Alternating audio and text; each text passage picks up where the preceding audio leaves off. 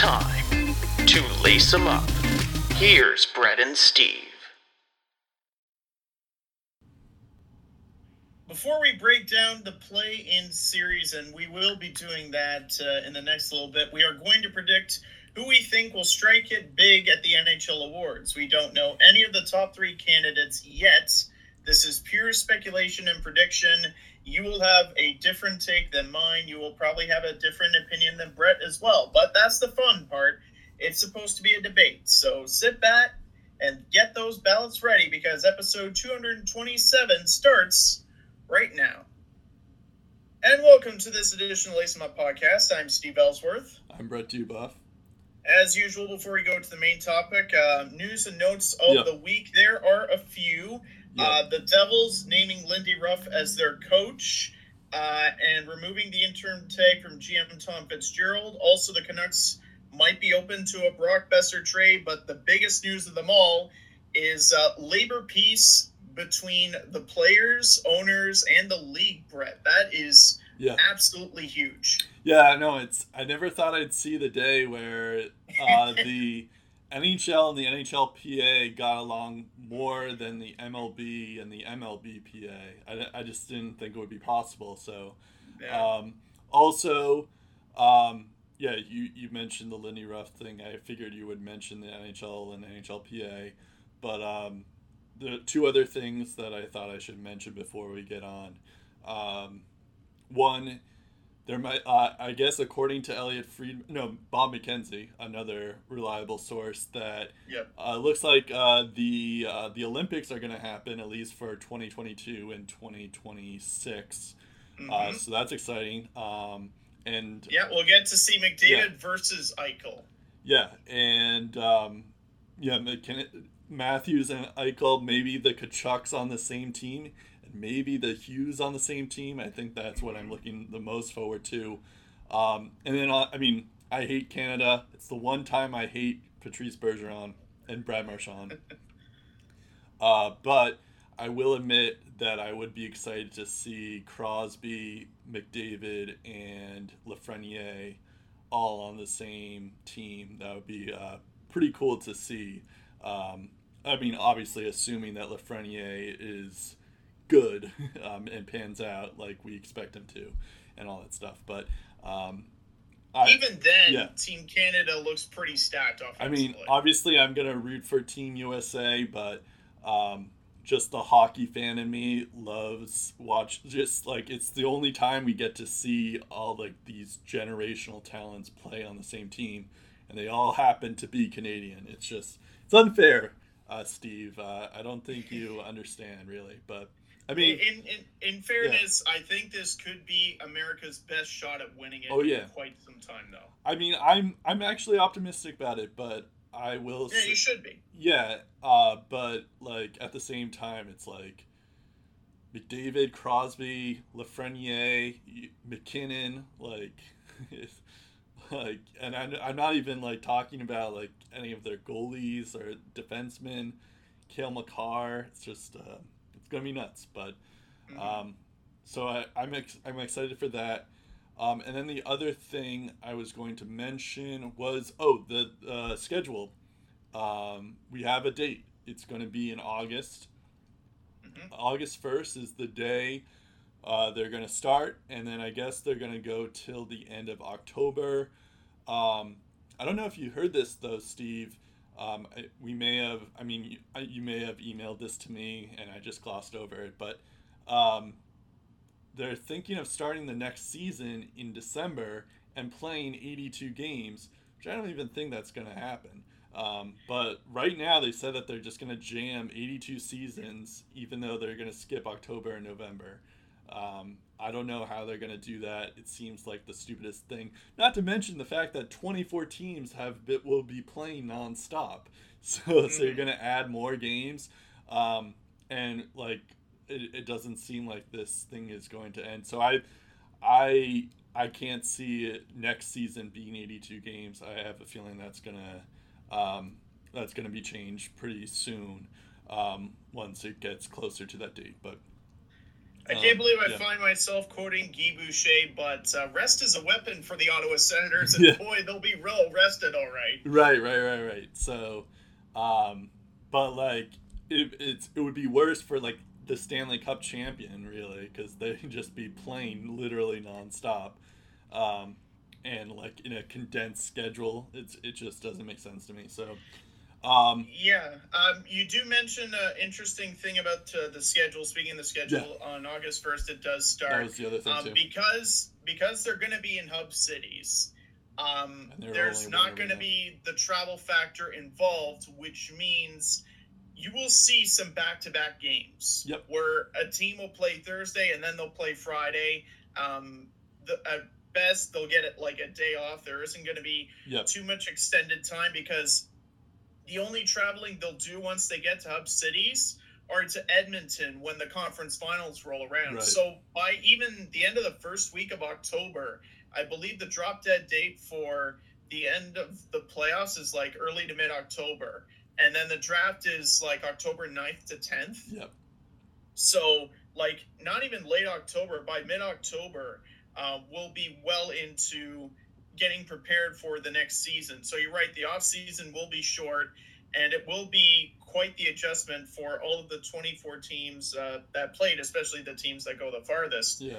Um, and uh, it should also be mentioned on August 10th, when there are no games being played and all of the play in series will be done, that's when phase two of the draft lottery Right. happens. So by then, we will know who has the first overall pick. And then last thing, um, I thought you were going to mention this, but you didn't.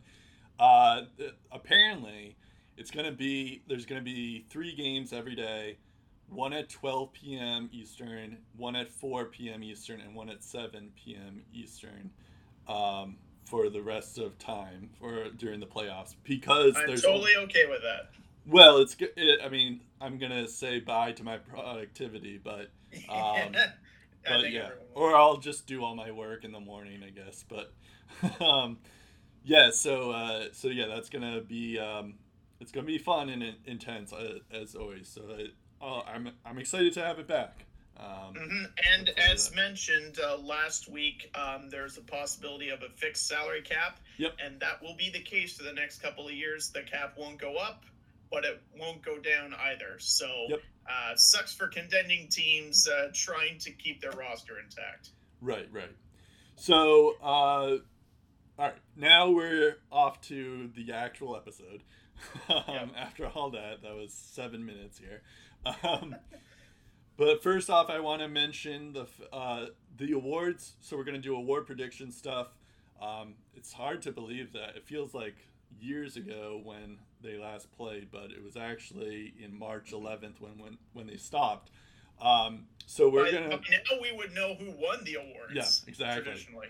Um, so, uh, but we're gonna try our best, and I had to remind myself, it's like, oh yeah, this guy was pretty good.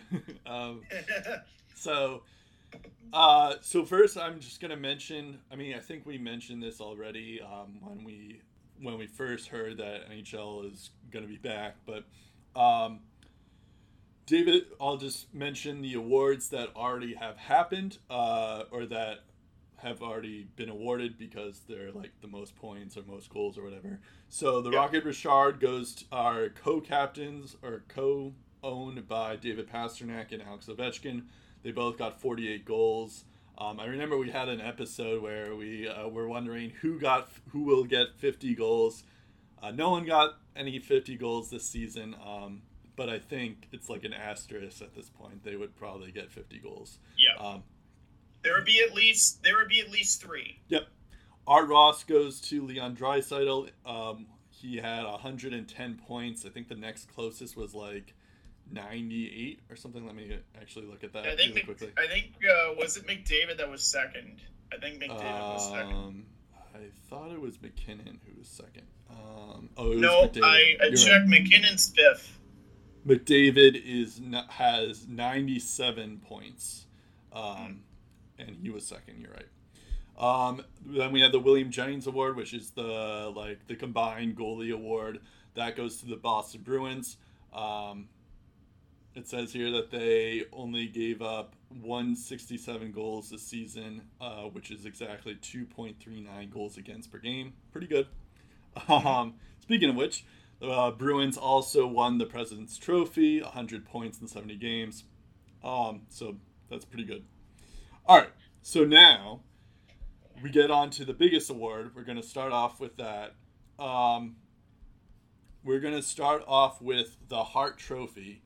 Um, and um, so I think we're just gonna. I mean, we could. Well, I'll probably mention. I'm gonna mention some honorable mentions. I'm sure you have some nominees as well, but um, I'm gonna start off with. Um, this is actually a. I mean, there's a lot of good candidates here. Um, you can. Go, I think this is probably the closest Hart Trophy race at yep. least that I can remember in quite some time. Like it's splitting hairs. You could name five or six people and make a legit case for them. It was that close. Yeah. Um. So. Um. Yeah. So I'm gonna. I'll. I'll go first here. Um. Yep. So, uh, I, I'm trying to see how I want to do this here. I'm gonna say so. My award. I'm gonna go with Leon Draisaitl here. Um, and I think the reason because of this is the fact that, well, first off, we kind of forget that Connor McDavid, um, who is he is still the best player in the league and all that stuff, but uh, Leon Draisaitl, um, first off, he like Connor McDavid missed a couple of games, and sure, like I think McDavid has more uh, points per game than Draisaitl does have, but just the fact that he has a hundred, he had 110 points, which the next closest person, which is McDavid, had 97. So that means that like he had 10 points more than the next person. Um, is pretty crazy to me. Um, and he's also like when you consider the fact that like last year, the narrative and what was actually happening to the Oilers was the fact that they pretty much just had McDavid and Draisaitl had like an 100 point season and all that stuff, but like it was pretty clear that McDavid was the person who drove the boat um, on that team. And a big key to the reason why the Oilers have been one of the best teams in the Western Conference and in the Hockey League, or they have a good shot of winning the playoffs this year, um, is because of Leon Draisaitl. He he's been phenomenal for two seasons now. He kind of proved that last year wasn't a fluke at all, and um, and like the fact that like you have when teams focus in when they play against the Edmonton Oilers, it's you know you have like sure obviously you you want to defend McDavid as much as you can but now they have to worry about like arguably the second best player in the league as well as in Mc, in Draisaitl. So, um, I mean, I think like if McDavid had played 71 games, I think I would give it to McDavid. I know this sounds weird, but I think I would give it to Draisaitl uh, just based off the fact that he was dominant um, and the most consistent uh, of the two of them. Um, and I think it's just like, and I guess you can make the case that both of them kind of cancel each other out. But at the same time, I, I don't think the Oilers would be where they are right now without Draisaitl on the team. Um, and you could make the case that he's more important. He's like as important, not more important, but as important to the Oilers as um, as McDavid is, um, because the fact that uh, teams have to prepare for Draisaitl like they're preparing for McDavid, and that makes them even more dangerous of a team. Um, other other teams that uh, other players that I'm gonna give honorable mentions to. Uh, first off, Panarin, the fact that he had 95 points um, on 69 games with other than I guess um, Zibanejad and Adam Fox and Trouba to some extent, um, he pretty much has no one on the Rangers. Um, and the fact that he pretty much, like, I guess it's a little strange of a year because um, because there's 24 teams now. But the fact that the Rangers are now, um, like could have made the playoffs, even still, um, is a is a big testament to Panarin being there. Um, and he's worth like he, he makes 11.6 per year now. Um, and like he's like he's worth every cent just because of um, how good they are. Um, other than that um, MacKinnon uh, the, the avalanche had a lot of different um, injuries especially uh, Rantanen but MacKinnon was still able to be at an elite pace all season. Um, so that's that's something that should be noteworthy. And then lastly, of course, I'm gonna say David Pastrnak. Um, the fact that like it's just 48 goals is nothing to sneeze at. Um, the fact that like he's uh, his defense has gotten so much better, um, and you know he just um, he's like it's probably the most uh, dangerous goal scorer in the league, uh, other than Ovechkin. But Ovechkin's, it's hard to compare anyone to Ovechkin. Um, so, uh, uh, but of course, I guess, I think the thing that people are gonna um,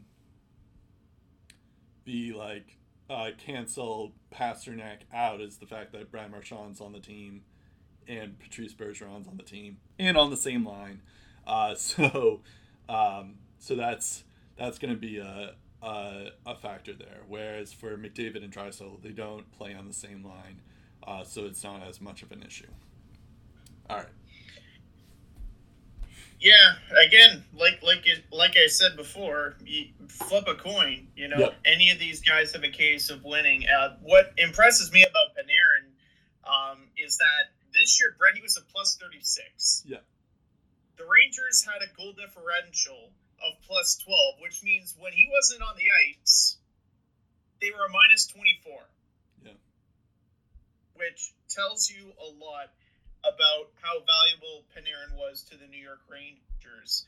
Um, you look at Leon Draisaitl and NHL.com writers poll. 18 writers took part. Um, they had him winning the Art Ross Trophy. He had 12 first, first place votes and 83 voting points. David Pastrnak said, no question, Draisaitl should win the Norris Trophy. And, you know, with the numbers that he put up in this quote unquote shortened season due to COVID, mm-hmm. um, in the second half, he was unreal, uh, having 110 points um, in 71 games uh, with five more points, and 11 fewer games compared to last year. That's unreal.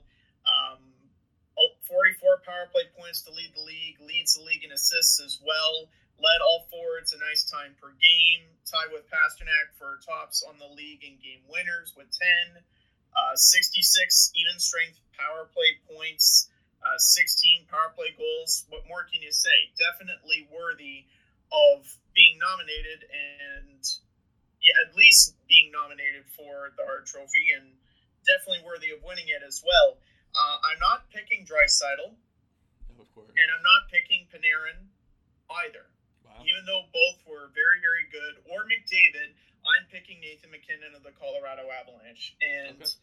it's mostly it's mostly because of how MacKinnon played and how banged up the Avalanche were. I mean, you look at the two times the Colorado Avalanche had to deal without Mikko Rantanen. And there were a couple of times when Grubauer got hurt. And then uh, you had Nazem Kadri going down with an injury. You had Gabriel Landeskog going down with an injury. I believe Burakovsky missed a couple of games as well. You name any player on that Avalanche roster, and they were probably hurt for at least one game. And the one consistent threat on that entire offense from start to finish was Nathan MacKinnon. He was their best player. You look at the Colorado Avalanche scoring rates, and there is a clear separation between MacKinnon in first and Makar in second. Makar, 50 some points. MacKinnon had over 90. Third straight year, he's surpassed 90 points. Um, he also had uh, 35 goals this year, I believe, uh, the third straight year in which he has recorded at least 35 goals. Um, and to do that on a banged up Avalanche team that was constantly like switching the lines because everyone was going down like flies, um, it, it wasn't easy for MacKinnon, I'm sure, to like develop chemistry on a certain line uh, because again, everyone was getting hurt to uh, a lot of the time. Um, and yeah, to clarify, Makar 50 points. MacKinnon had 93 and 69 games. So that's a differential of 43 points right there. Yep. You look at uh, Gabriel Landeskog, 145 shots on goal, second on the roster. MacKinnon had 318 shots on goal. You know who had more shots on goal in the entire league than MacKinnon? Nobody. Yeah. He led the league in shots on goal. Second straight year, he's had over 300 shots on goal. Um, nobody else on the Avalanche got 20 power play points again due to injury. And the second most power play goals scored by a single player on the Avs was eight. MacKinnon had 12 goals, 19 assists for 31 points on the power play this year. Yep. Again, one of the best power play catalysts in the league in terms of production, in terms of overall minutes played. He ran that Colorado offense, he ran that Colorado power play, and he's going to win the Hart Trophy. Okay. Um. I so what I've been for prep of this uh for this uh, episode. Um, I have a lot of people have been saying that Nathan MacKinnon's probably going to win the Lady Byng um, instead Okay. because he has he has um, I don't know if you've looked, but he has twelve penalty minutes, uh, which is usually the big uh, case for um, who gets the Lady Byng. You have to have like a low penalty minutes and a high score, basically a high point total. So um, I have a feeling that he would do it. Um, yeah, but like any of the guys that we all just mentioned, I wouldn't be surprised if they win. Um, and I get, I mean, like there there was a lot of good players obviously on this um, this year.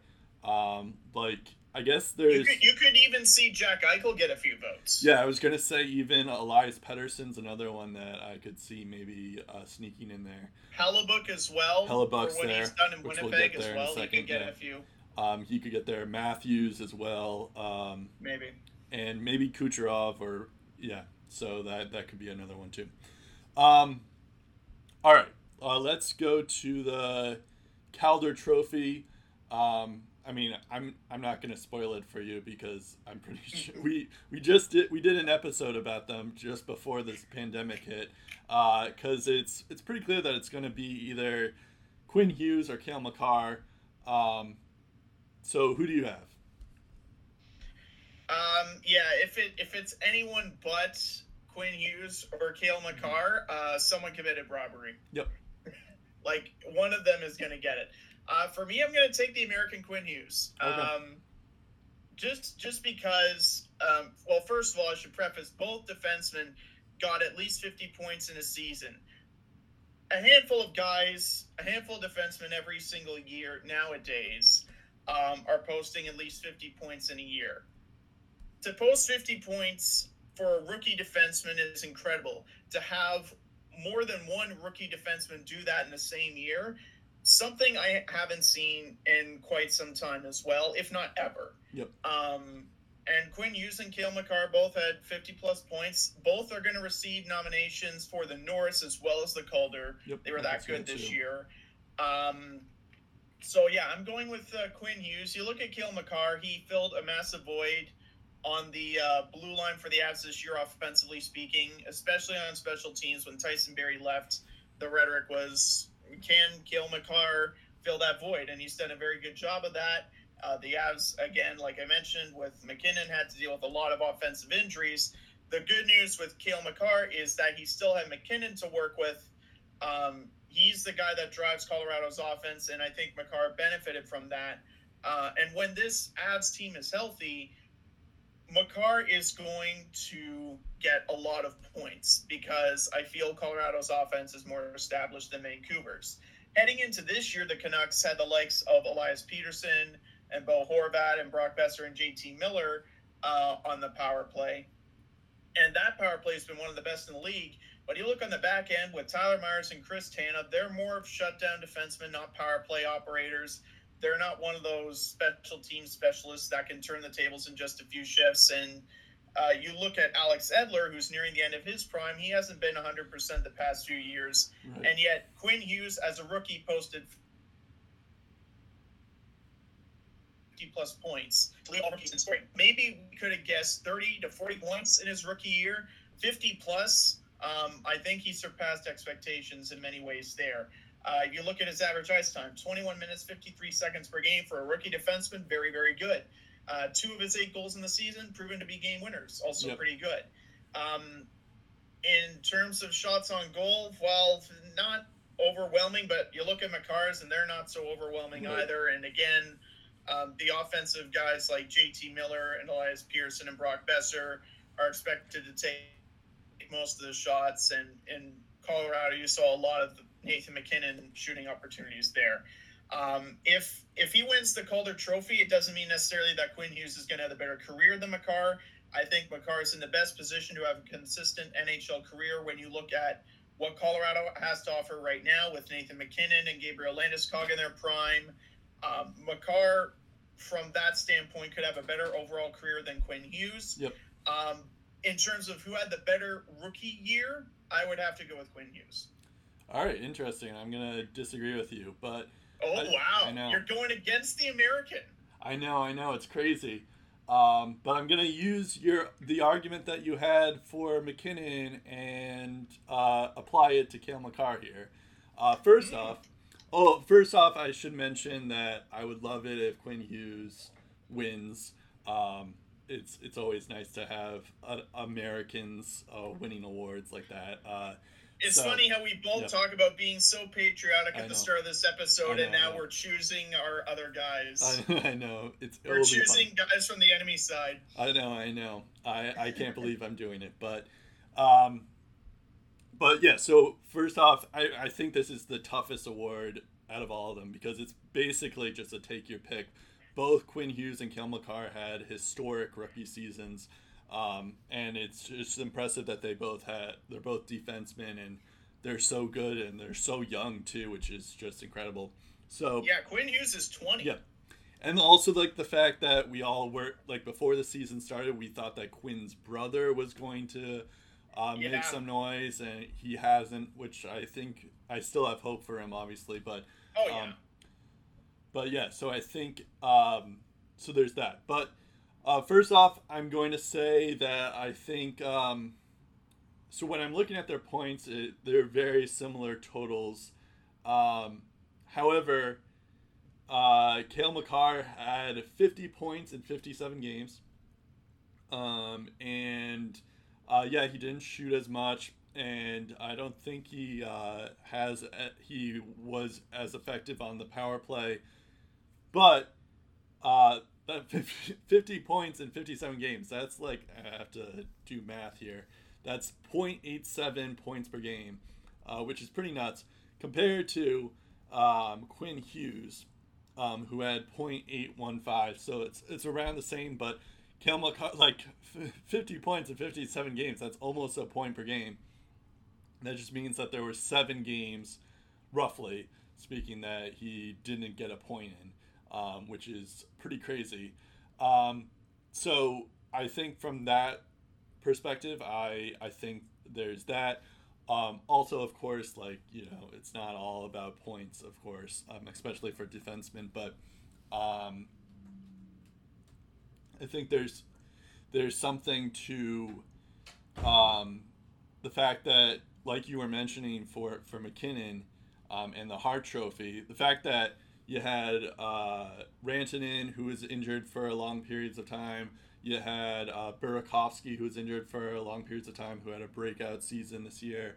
Um, there was like Grubauer. There was a like before before the team and you know the games weren't um, were canceled and all that. Like we were kind of worried that Colorado wouldn't like would lose that Central Division standings and stuff. But when you mentioned that like Cale Makar was the second best player or had the second most points, um, and was con- like really consistent throughout, like that just means to me that he was really valuable to their team. Um, and of course, Quinn Hughes is valuable to their team, but I feel like because you have Alex Edler on the team, you have Tyler Myers on the team, they could realistically um, be a good team. But with like for Colorado, if you take out Cale Makar, it's just like Erik Johnson and like um, and Ryan Graves. So like not bad defensemen, of course, but um, in terms of like offensive In uh, terms stature. of depth, yeah, Yeah. In terms of depth, you you make the argument that Vancouver looks a bit better in that yeah, regard. and and so in that regard, I think Cale Makar means more to the Avalanche than Quinn Hughes means to the Vancouver Canucks. Um, so, so yeah, um, all of that, um, and also before we go to the next topic, um, I do want to shout out uh, Dominik Kubalik, um, Victor Olofsson, and Adam Fox. Um, they're I don't I would imagine I think it's either gonna be Olofsson or Kubalik for the third nomination spot. Um, it would be kind of crazy if it was Adam Fox because then you have three defensemen um, for the Calder. But um, so it, it's probably gonna be one of those two, um, one of those three. Nick Suzuki's I also see is up here too. Um, so I could I could see that happening as well. But Yeah, the thing that impresses me about Kubalik is uh, he had 30 goals with the Hawks, Yep. 26 at even strength, so only four power play goals, averaged less than 15 minutes per game, hardly received those prime power play chances, which Olofsson got in Buffalo, and he had 11 of his 20 goals in the power play. He averaged 18.23 per game, and had a better uh, point per game ratio than Kubalik. Uh, hit uh, Victor Olofsson was at .78. Kubalik was 0.68 but at the same time, um, Kubalik not playing the prime minutes, and he's still able to get 30 goals. That's pretty impressive. I think Merzlikins is another guy that that's could get too. some votes. I think he'll be in the top five. He won't be a top three though, I didn't even because yeah. because the week start and the week finish in be- in between that unreal run he had, um, the the inconsistency is going to cost him. So. I hadn't even thought of the goaltenders. I guess Tristan Jarry could get some considered Yeah, votes. um, yeah, maybe, maybe Jarry could get some votes too. Pavel Francouz is another one. Although I don't know, does Jarry count as a rookie? I think he. yeah. I think not. Uh, yeah, it's a. I think, I think, if I recall correctly, on uh, on the NHL website, it classifies him as a rookie. I could be Yeah. wrong though. Um, Um, but yeah, even then, I don't think I don't think it'll be enough for Jarry to usurp the likes of Kubalik, uh, Right, Olofsson, course. Makar, and uh, Hughes. Yeah, and also um, I want to shout out. I don't think these players will get any votes or maybe one vote, uh, but I do want to mention them because they had. I'm looking here at the rookie score and I was like, oh, they actually had a pretty decent season. Uh, one is uh, Denny Gurianov, uh, Alex Nylander, Martin Necas, John Marino, um, and then Kirby Dack, and uh, Kakko actually had a decent season too. And then of course, um, I don't. He got injured, uh, but uh, towards um, towards the beginning of the year, but uh, he was really good when he was doing it. But uh, Filip Zadina is one of them, and then of course, Kailer Yamamoto, um, who was really hot um, towards the end of the season, but just not enough to actually um, make enough buzz. But he was hot for like about a month. Yeah. so, so those guys all deserve some recognition. I have a feeling. I think Yamamoto must be um, must count for next year as a rookie. I would imagine he still has some eligibility left. Um, but anyways, so uh, we're we're done with that category here. All right. Uh, so now I'm I have a feeling this is going to be one of those things where you're going to be take it or leave it or you're not you're going to be more indifferent to this but um, I did some research here. Um, so the the next trophy here is the Selke Trophy, and um, I, for prep for this podcast, I looked at a lot of different um, like predictions and and people's things just to jog my memory again. I kept on seeing like uh, Sean Couturier, Sean Couturier, and Sean Couturier. And um, no disrespect to Sean Couturier, uh, he's he's a really good two way forward. Um, and he, he deserves recognition, and if he gets it, then good for him. But um, I I think it's it's it should definitely be Patrice Bergeron. Um, and I know I have Homer glasses on, but I also brought some stats here. So Okay. first off, the first stat, um, he so so yes, when you look at it from the grand scheme of things, um, I I have a feeling that the reason why people aren't gonna vote for Patrice Bergeron is the fact that um, he already has won it so many times before, and you know it's time to get Sean Couturier a, a chance and and all that stuff. But when you look at his um, and um, and he was and Patrice Bergeron was injured for a couple of games, and Couturier was by far the best player on the Philadelphia Flyers. Whereas you could make a case that Marchand is the best player on the team, or you can make a case that David Pastrnak is the best player on the team. Um, the fact that first off, I thought it was like I, I was first off before I did any research, I, I was okay with giving Couturier this award, but then I saw that uh, Patrice Bergeron had 759 face-off wins in 61 games, and Sean Couturier had 554, 542 face-off wins in 69 games.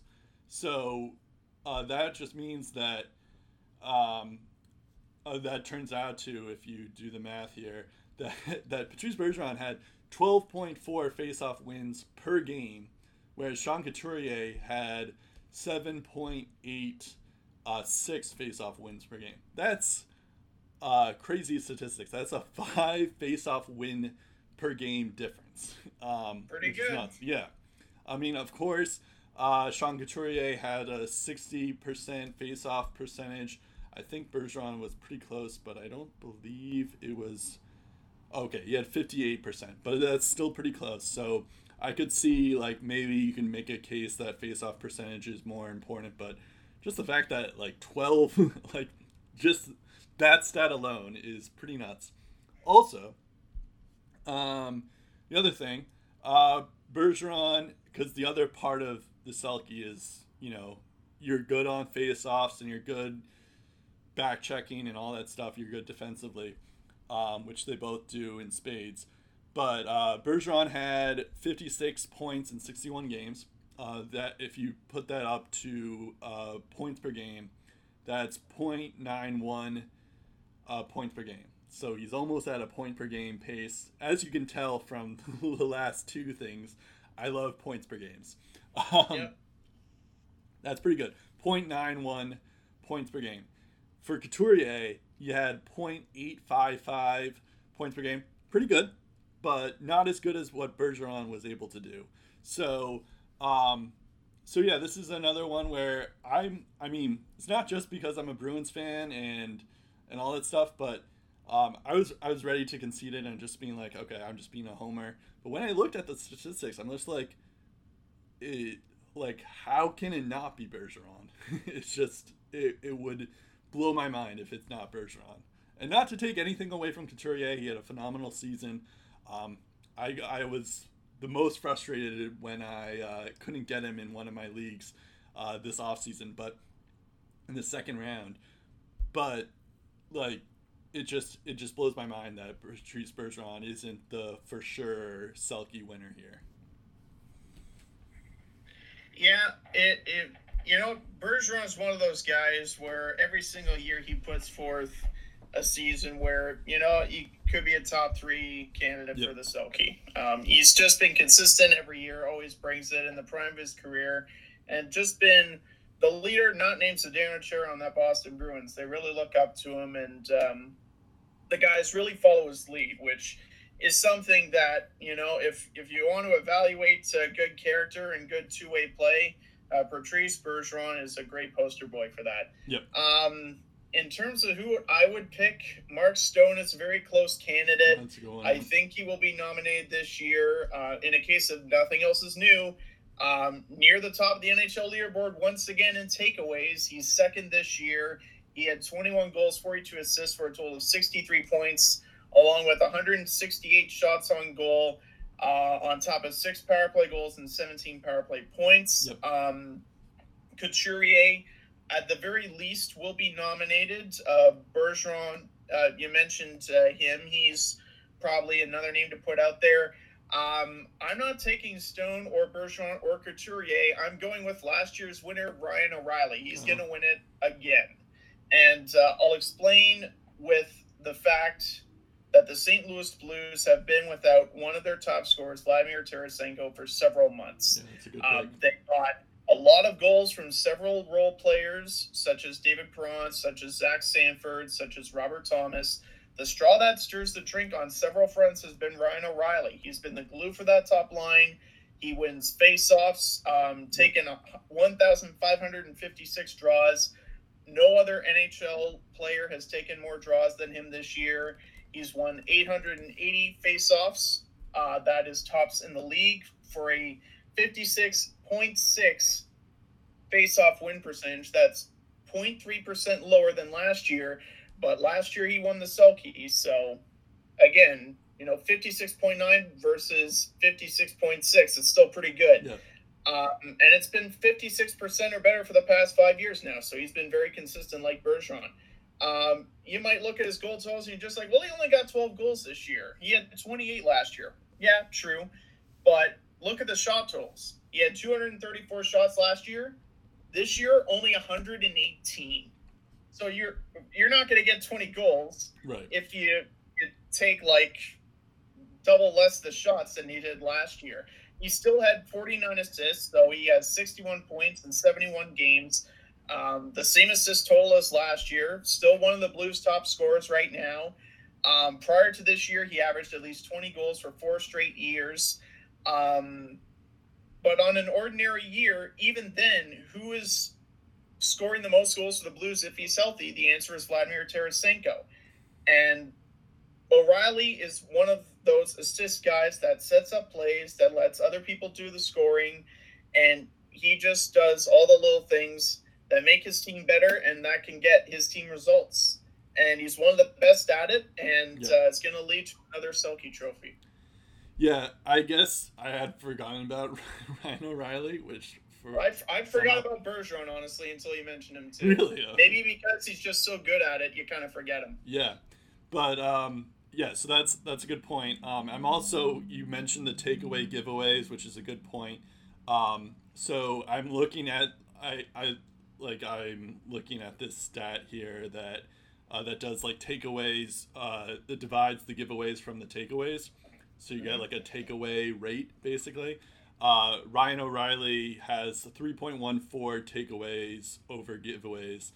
Patrice Bergeron has two flat takeaway giveaway ratio, and then Sean Couturier has a 1.11. So I guess, um, and then Ryan O'Reilly is pretty close to the face-off wins per game uh, compared to Bergeron. But um, however, so I think what it comes down to is Bergeron has the points per game and the points um, than Couturier and O'Reilly.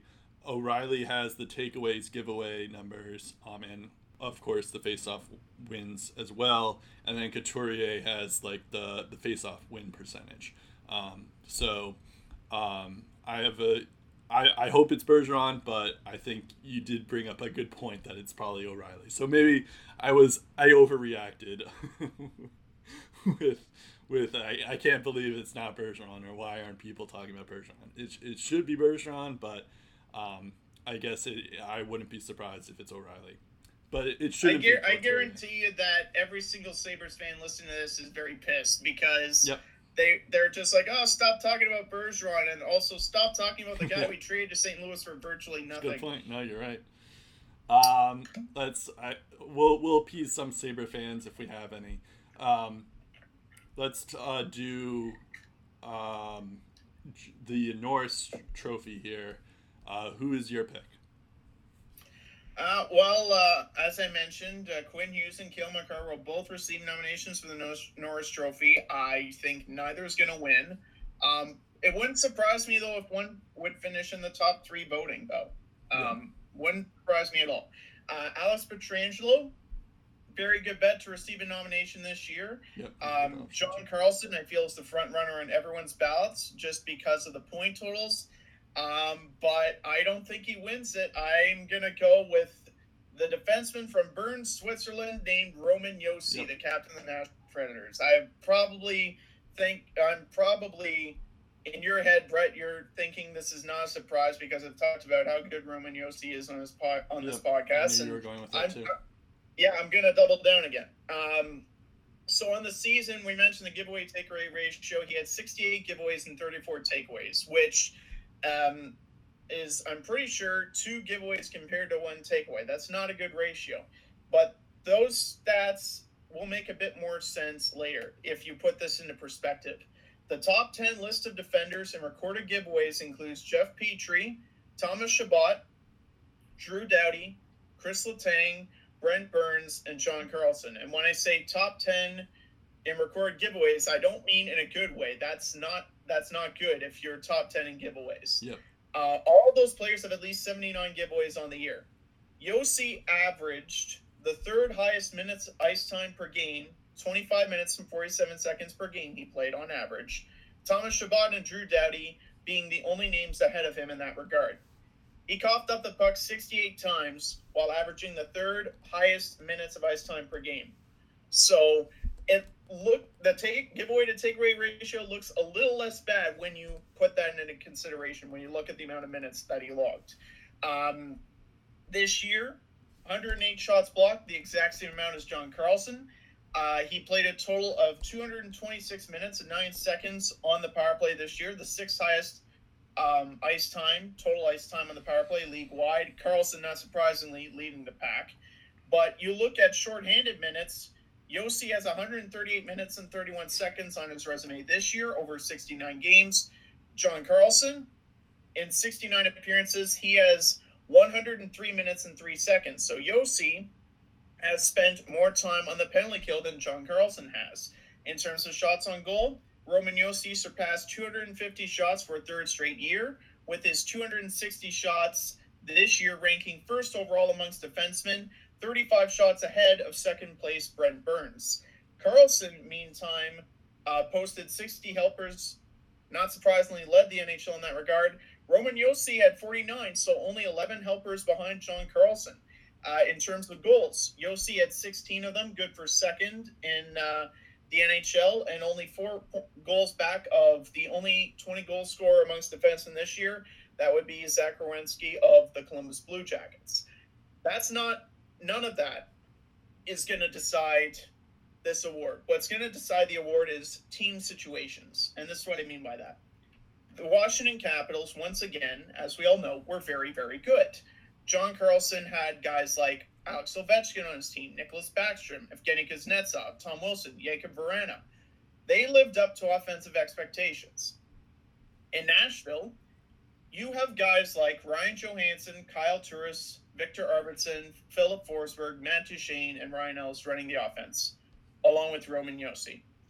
That team, from start to finish, underachieved in all caps except for Roman Josi, who was by far and away their best player from start to finish. And people might remember John Carlson and his massive point streak, but don't forget Roman Josi had a 12 game point streak. And during that 12 game point streak, he notched multi point affairs in five of six games during that run. Also went on a five game goal scoring streak during that run. And to end the season, he registered points in six of his final seven games which included two of his 10 multi assist affairs on the campaign.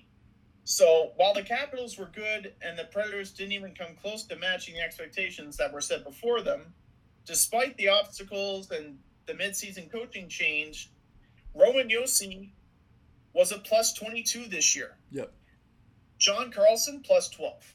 Yeah. So Josi's plus minus, although his team wasn't as good as Washington, Josi had the better plus minus than John Carlson. He ranked second amongst NHL defenders in points, got at least 15 goals for a second straight year, and set career highs in goals, assists, and points. And could have easily hit 70 points had the season concluded as it normally would. Um, a lot of people might think it's a one-sided vote that John Carlson should get it, but uh, I think Roman Josi has enough in his favor to um, at, at, least at, at least make um, a splitting hairs kind of race between him and Carlson. I don't think it's that one-sided as people think, and I think Roman Josi is going to win the Norris. Yeah, um, I I'm actually. It, it all depends on the criteria because if you look at a couple of years ago, Erik Karlsson lost to Drew Doughty. Right. Because Doughty was the best overall defenseman. And in 2016 17, Karlsson was the better overall defenseman, but Brent Burns had the best point total, so he got it. Yeah. So it all depends, I guess, on who's judging what and what the award is going to be held to. Is it the best offensive defenseman or the best overall? Right. It depends on the year, honestly. Good point. Yeah, I know. Like back when uh, Chara was uh, always considered um, during that time, it was always a weird situation because back when it was like Erik Karlsson versus Zdeno Chara, if you remember these debates, it's funny that we've never had this debate uh, because we uh, we started doing the podcast later on. But um, I always got annoyed by the fact that Erik Karlsson would get uh, more of the votes or more of the recognition because it was like Chara's much better defensively than Erik Karlsson is. It's just that Karlsson just had more points than him, so I was always annoyed by that. Um, so in the same token, I'm going to go with uh, Roman Josi as well. This is the first time oh. we agreed on something, so. Um, but I, I wouldn't be upset for if John Carlson um, gets it because I think they're both like it's about even in my mind. Um, I think what did it to me was the fact that uh, Roman Josi like put up around the same points, uh, point totals, but you're right. Like he's also he hasn't beaten like the shots on goal, the um, the also the like uh, um, the plus minus is. I mean, I I don't love plus minus as a stat, but I think it is important to say that. Um, and also, I just think that uh, he's more important to the. I think the other tiebreaker for me is that like, usually, um, how important is this player to the team um, compared to the other ones? And I think like if you took John Carlson out of Washington, yeah, they they would be screwed without, because um, he's pretty much the only good defenseman they have there, but um, more or less. but like for and like if you take Roman Josi, you still have Ryan Ellis, you still have Mattias Ekholm, you still have um, what's his face? I'm blanking on the other guy that they have. Um, oh, I guess they don't have. I was thinking of PK Subban, but they don't have him anymore. They have Dante Fabbro though. they have Fabbro, but yeah, that, that's a good one. Um, so the, the, the I guess the Predators would be okay if they lost Josi for long periods of time, but like at the same time they're to miss his leadership they're to miss his um his, his defensive ability um and and all that stuff so um and he's just a better all-around player compared to John Carlson having said all that I would love it if the American won the Norris trophy so I am going to be rooting for John Carlson and all that stuff but I, I don't know if he will um also some shout outs here uh, Shea Theodore had some uh, had some uh, recognition in my mind. Uh, he kind of tore it up. He actually did well defensively too. I don't know if you've looked at his numbers, but Shea Theodore, um, I could see him getting some votes as well. Um, he kind of put on to the next level.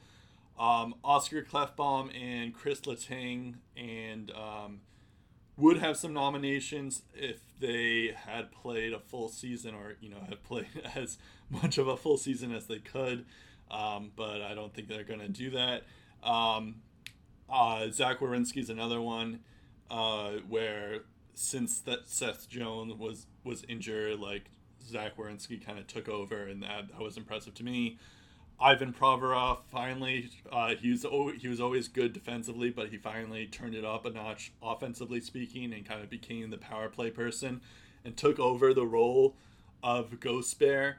uh, which is uh, something that's hard to do because Ghost Bear had been pretty consistent, relatively speaking. So, uh, shout out to Provorov. Um, and then, uh, as you mentioned, Pietrangelo, uh, Jacob Trouba also deserves some recognition. Victor Hedman, and then lastly, um, Neal Pionk um, was another one because, uh, notoriously speaking, I guess the common thread of Winnipeg has been their defense is their weak link, and it is.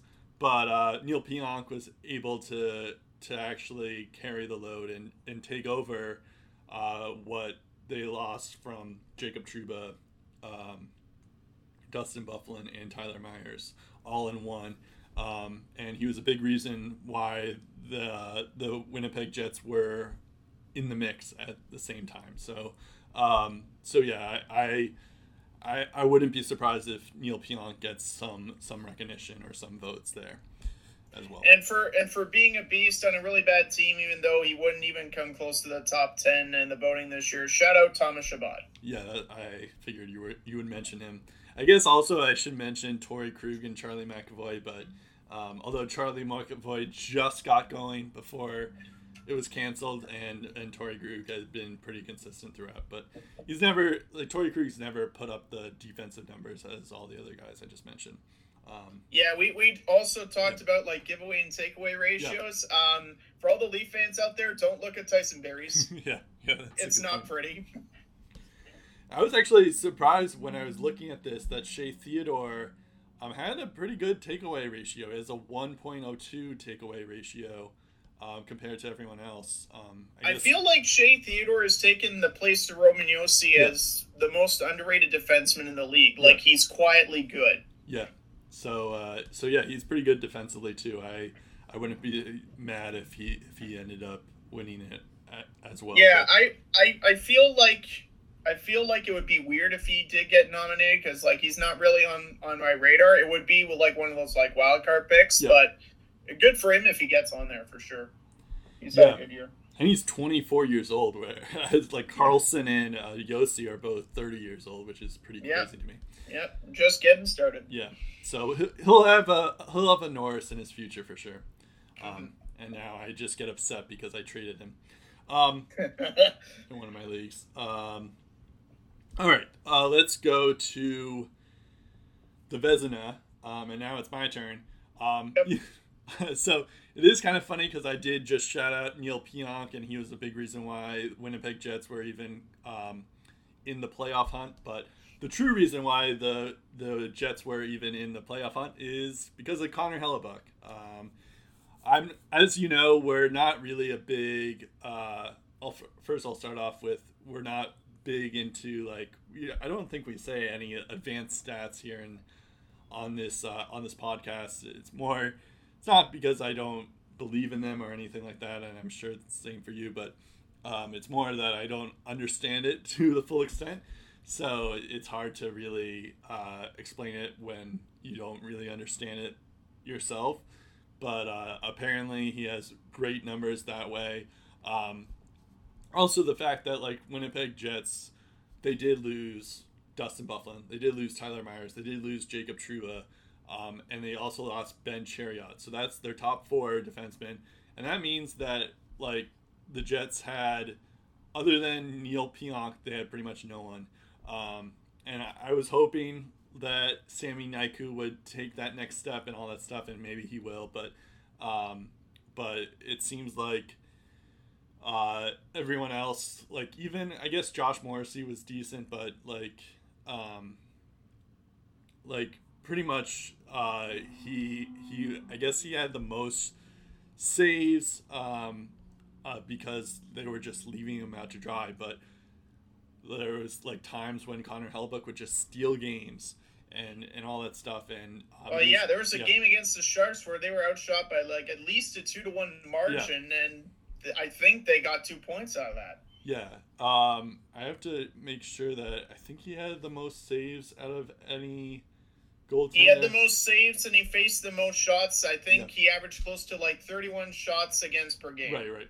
And so the thing, I guess the one knock on him is that the fact that like he's not really up there on save percentage. Um, although I guess he's like fifth in save percentage and uh, a GAA of um, his GAA isn't really. I guess it's fourth in GAA. I have to double check on all that stuff. I'm looking at a weird site, I guess.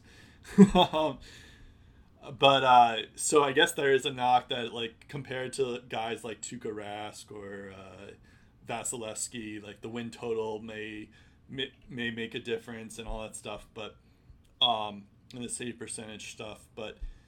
I'm pretty sure his save percentage was like 922 this yeah, year. Yeah, save, so he was all right. I'm looking here. He had a which nine, is which isn't is not just good, it's great. Oh no, it is good. But compared to all the other guys like uh, Tuukka Rask, Anton Khudobin, Darcy Kuemper, Jake Allen, P- Pavel Francouz, and Considering Elvis the workload, though, I would say it's even more impressive. Yeah. No disrespect to Oh, Tuukka course. Rask, like they didn't face the most shots, and you look at Brossoit's record; he's six, seven, and one in Oh, fifteen no. starts. I'm just saying those were the those were the six guys who had a better save percentage. But you're right. Yeah, he But they the didn't games. play nearly the amount of same the same games and face the same amount of, Of amount of shots. For one, they had much better defense in front Yeah. of them.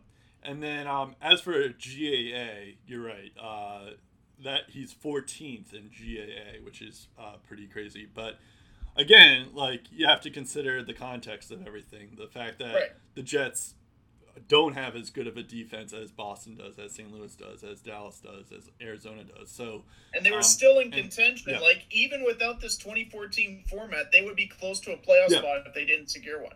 And um, don't get me wrong, I love Tuukka Rask. It w- there, nothing in the world would make me happy um, if Tuukka Rask won the Vezina Trophy, because then we could get idiots like Joel uh, Haggerty and Michael Felger to stop with all this nonsense about how he's not good. Um, however, the fact that Yaroslav They would probably just Yeah. say, "Oh, it's a pandemic I know, I know. So well, no, no. What the, what they'll do is I, I've they're they're not gonna stop with the Tuukka Rask hate until um until, Until he wins wins the the cup. cup, yeah, right? So, um, so I I get it from that, but like you, you can't say that he's he's not a good goalie or a great goalie if, if he wins another Vezina trophy. He already has a Vezina, so um. So I, I, I would love it if he does that, but the fact that Yaroslav Halak uh, played 31 games, whereas Rask played 41 games and put up equal numbers. Um, I think around equal numbers, I think you can make the case that it's not there. Whereas what's turning out in Connor Hellebuyck's favor is the fact that he is like a workhorse, and there's very few of them nowadays. Um, I think a lot of teams are doing backups um, more frequently than than they usually uh, do, but um, like the fact that I mentioned like Jake Allen and Anton Khudobin, and they're not even starters. they're they're up here on like the GAA and save percentage list. That that just shows you how good they've they've been. But um, I think like the fact that, but like in a individual award like this, uh, the more games you play, the better outcome you have, and and I think that um, that will uh, transpire, and that just hurts them for for the running, um, of course. So um, so I think it's it's pretty much between Connor Hellebuyck and Tuukka Rask, but I do want to mention uh, some other players um, before it's your turn. Carter Hart, Carter Hart. Um, he uh, he was unreal, especially towards the last half of the year. Uh, Tristan Jarry also deserves some recognition. Uh, Elvis Merzlikins as well, even though they're both rookies, uh, relatively speaking. But um, they they I wouldn't be surprised if they get nominated. Um, although I guess for Elvis's case, he got injured, so that may that may hinder it. Um, Vasilevskiy's another one, Jordan Binnington, and then lastly, I think, oh, uh, Mackenzie Blackwood. Even though the Devils stunk, Yeah. uh, he was the lone bright spot um, in pretty much most of their games. Um, so I, I think he um, he deserves some recognition, but I don't think he'll get nominated. And then lastly, uh, Jacob Jakob Mor- Markstrom. I think it's Jakob. It's not Jacob. Um, I actually think it is Jacob. oh, is it Jacob? I, I thought it think was, so. I thought it was pronounced Jacob. Um, anyways, I just made myself into It would make sense because it's more the European. Yes, that's what I was thinking. I thought it was Jacob. Um, Yeah. Anyways, um, but uh, I think Markstrom um, had a career year. I remember there was like a couple of games where he had like he made like 50 saves or something like that. So uh, he deserves some recognition as well. But he got injured towards the end of it um, and all that stuff. But um, yeah, so those are the guys that I I think uh, deserve some recognition. But I think I would give it to Hellebuyck. Yeah, I'll, I'll uh, before before I um, submit my winner, I will add to the honorable mentions Mackenzie Blackwood. Really hope he gets some Vezina votes uh, this year. 22, 14, and 8 records on that Devils team. Posted a 915 save percentage and faced the eighth most shots in the league. Yeah. Absolutely deserves some votes. Same with Markstrom. Uh, there are games Vancouver had no business winning, and you just pull a rabbit out of his hat and they get two points. Um, I think if he was around for a couple more months, Igor Shesterkin would be in this conversation as well. He played very well. I don't think Carter Hart uh, will be in the top five voting because of the away numbers. At Wells Fargo Center, lights out. Away, absolutely beatable. So um, I think that might cost him a little bit. Um, Andrei Vasilevskiy, solid once again for the Lightning, uh, faced the third most shots in the NHL. Another 30 plus win campaign for him. Unreal second half. The first half was all right, and I don't think that's going to be good enough to win the best Vezina this year. Um, I will give a shout out to Ben Bishop as well. He's been solid for. Dallas, but you look at Khudobin's numbers, just as stellar when uh, Bishop was uh, on the bench. So I don't think Ben Bishop wins. Um, I think Robin Lehner might get some votes, but uh, I don't think he'll win. Uh, for me, it's Connor Hellebuyck, and uh, if you don't give him the Vezina, you're a coward. Yeah. Uh, you- again, you look at Winnipeg's defense; it speaks for itself. Byfuglien gone, Myers gone, Trouba gone, Trot gone. Hellebuyck's workload right from the get go was insane. Um, appeared in 58 games. To be specific, Brett, 1,796 shots faced, the most in the NHL by 41 shots. Um, so that's almost 1,800 shots against the guy behind him, Carey Price. Uh, in case you're wondering, um, like I said, close to 31 shots per game. I think 30.9 is the correct number there. Um, is 1,656 saves, most in the NHL. The only guy ahead, uh, behind him, uh, the closest um, behind him was Carey Price, and he was like 50 or 60 saves behind. Um, like I said, with Brossoit, only played 15 games. He went 6 7 and 1 when Hellebuyck was on the bench. Um, and in a conference that was loaded with talent, in a division that was arguably the best and the toughest to play in this year. Even if you take away the 2014 format, like I said, the Jets are close to a playoff spot, and Connor was the main reason why. Um, he went 31, 21, and 5, led the league in shutouts with six with that defense. Um, it's unreal how good he was, and it would just be an absolute travesty if he didn't get the Vezina. He's absolutely deserving. Yeah, that's uh that's a good uh a reason there. Um, all right, uh, Jack Adams. This is a interesting category this year because there were we forget that there were about like a ton of coach firings this year, but um, Yeah, it's the Hired to be Fired award. yeah, yeah. So uh, who do you have on the Jack Adams? Well, I hope he breaks the trend. Uh, John Tortorella, the Columbus Blue Jackets, is a shoe in for this award. Clear cut winner. Changed my mind. I've got all day. Um, last Really? year, as it's no secret that this organization was putting all of its chips on the table. Um, they kept Panarin, even though there were rumblings that he probably wasn't going to stay beyond this year.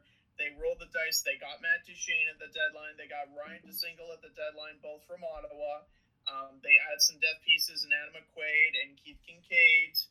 Um, and you know what? To an extent, that strategy worked because they swept the top seeded Tampa Bay team out of the playoffs in round one um, and got their first playoff series win. They achieved franchise history. That's that's great. Yep. Um, but they didn't have enough gas to outlast Boston in six games. They were eliminated in round two. Their goal wasn't to win a playoff series; it was to win the Stanley Cup. That was their objective, and they pri- they paid the price ultimately on the open market. Duchene goes to Nashville. If he doesn't go to Nashville, probably doesn't stay in Columbus. They again lost Panarin to the Rangers, although they probably would have lost him to another team. Uh, despite a last ditch effort to keep him, their money wasn't enough. Uh, Dzingel gone to Carolina, Kinkaid gone to Montreal, buried in the minors now. Um, and nobody expected much from them out of the gate. Oh yeah, Bobrovsky to Florida. There's another one. Yeah. Although that looks a little bit better when you consider Bobrovsky's numbers in his contract. But again, to state the obvious, nobody expected much from this team out of the gate. And then they begin to surprise some people in the first four or six weeks, and then they have trouble staying healthy. Yeah. Uh, you look at Seth Jones, missed several weeks due to injury. Likens and Korpisalo both injured during various times of the year. Before um, the start of uh, the season, and when Korpisalo was kind of carrying the team a little bit, Likens was this Latvian goalie that had potential to be something, but hadn't shown it yet. And um, we didn't really see that until Korpisalo got hurt.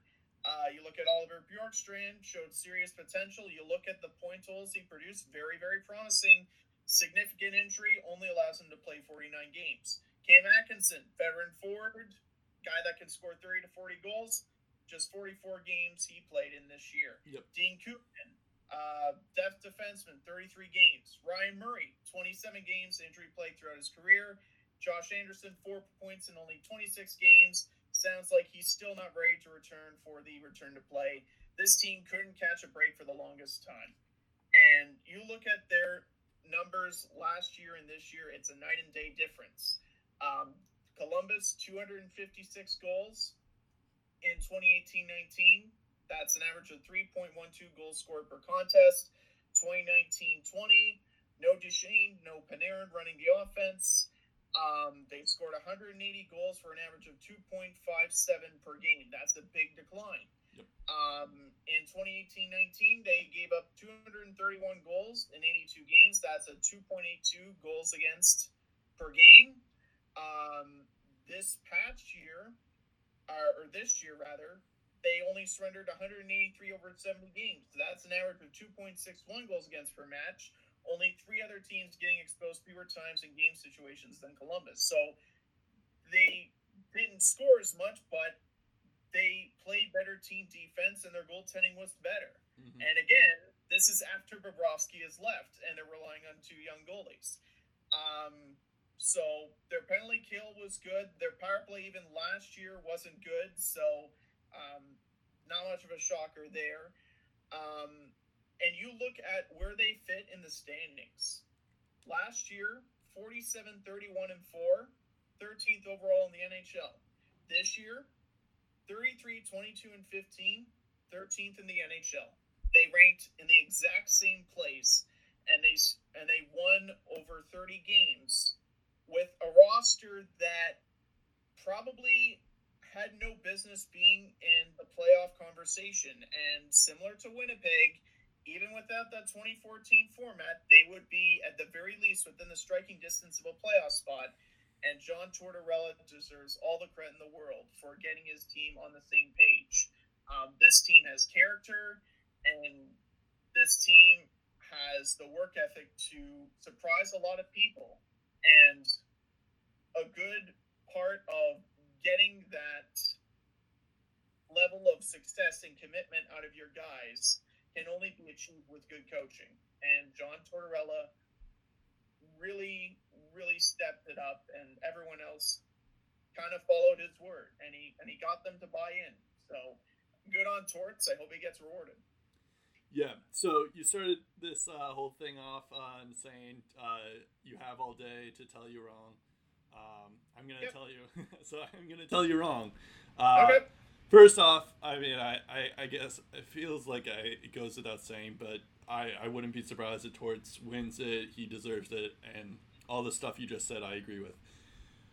Um, however, I think there is something and a common theme that we've been saying all throughout whenever we've talked about the Colorado Avalanche is the fact that they had um, they had so many injuries uh, throughout the year. It was like one time it was Mikko Rantanen, then Grubauer was injured, then uh, then you had uh, um, like uh, uh, Tyson Jost, JT Compher had a, a couple of games that he missed. Landeskog missed a couple of games.